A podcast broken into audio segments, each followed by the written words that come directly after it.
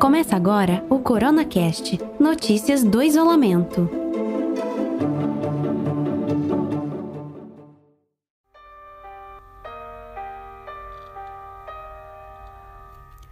Distâncias em tempos de corona.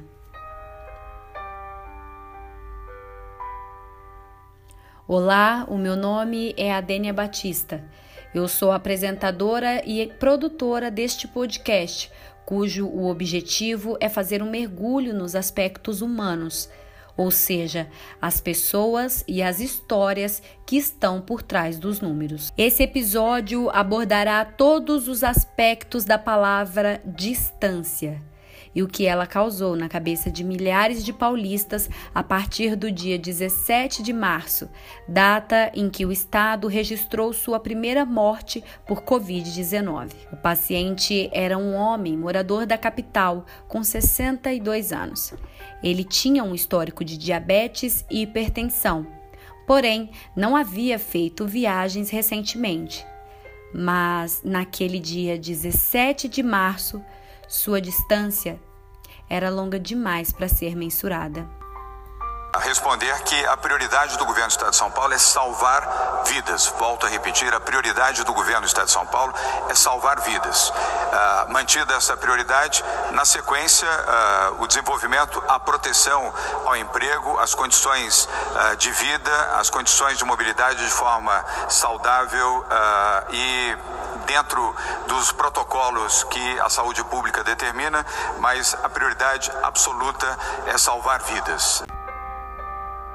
Este pronunciamento, feito pelo governador do estado, João Dória, foi feito no fatídico dia 17 de março. Sem dúvida alguma, foi uma grande reviravolta é, em todas as redações Hoje o volume de, de notícia, de conteúdo que chega é, é muito maior do que aquilo que a gente estava é, vivendo é, em anos anteriores.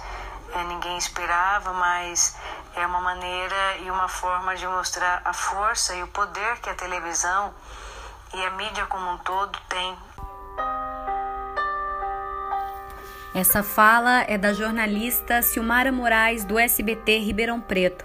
A intenção desses profissionais não é diminuir a necessidade de atenção à situação pandêmica da Covid-19, nem fazer com que as pessoas entrem em desespero a ponto de não contribuir para o enfrentamento. O combate eficaz e a redução dos danos estão nas mãos de autoridades governamentais, entidades representativas da saúde internacional, grupos de pesquisas, cientistas, especialistas e, não menos importante, a população. Encarar o isolamento social.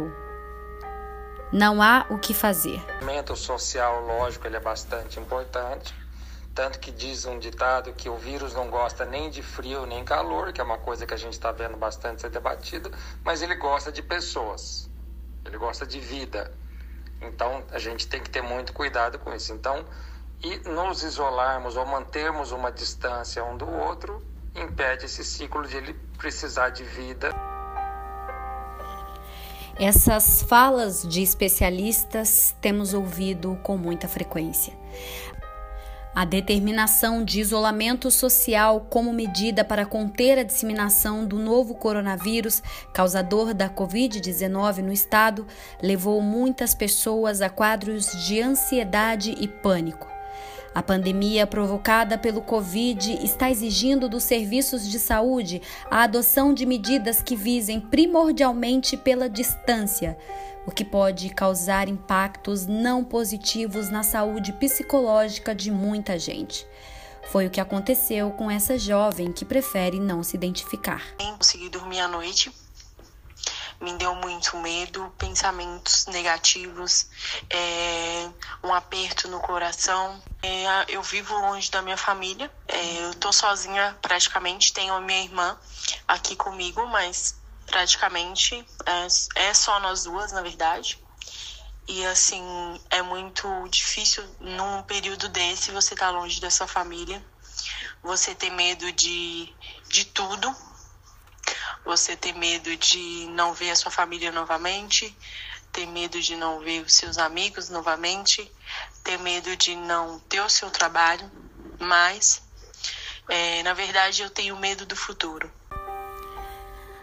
A situação inédita de confinamento em casa e distanciamento social entre as pessoas por causa de um vírus em pleno século XXI cabe no enredo de romances ou de filmes apocalípticos de ficção científica.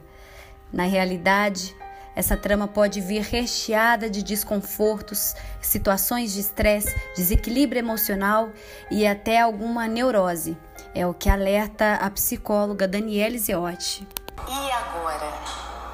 E agora o que vai ser de nós? E agora? Nós não vamos aguentar. E agora? A gente vai surtar. Essas são as frases que eu tenho mais ouvido nessa última semana de isolamento social. A pandemia se mostrou em seu formato bruto, implacável e sim é assustadora. Assusta a gente ter que ficar em casa. No último dia 8 de abril, mais uma vez a palavra distância tornou a martelar nossas mentes. Momento uh, deixar claro à opinião pública e à população do Estado de São Paulo que sim, a prorrogação da quarentena será feita em São Paulo por mais 15 dias, do dia 8 até o dia 22 de abril. Volto a repetir, sim, a quarentena prosseguirá de 8 a 22 de abril, 15 dias, portanto, em todo o estado de São Paulo.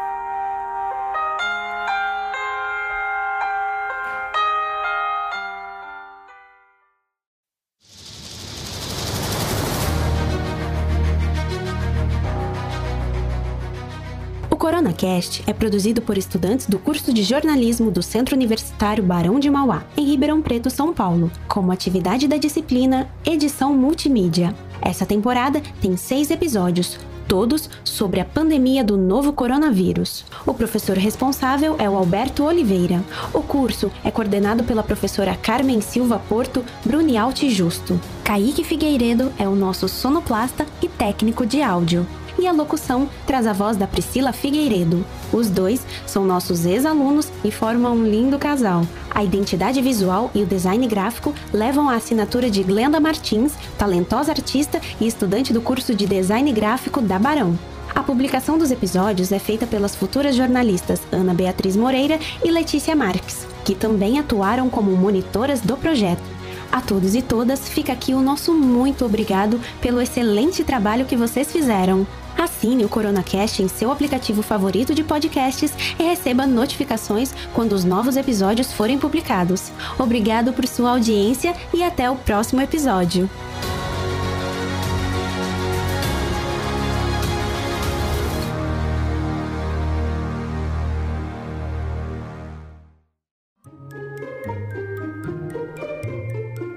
Você ouviu mais um CoronaCast Notícias do Isolamento.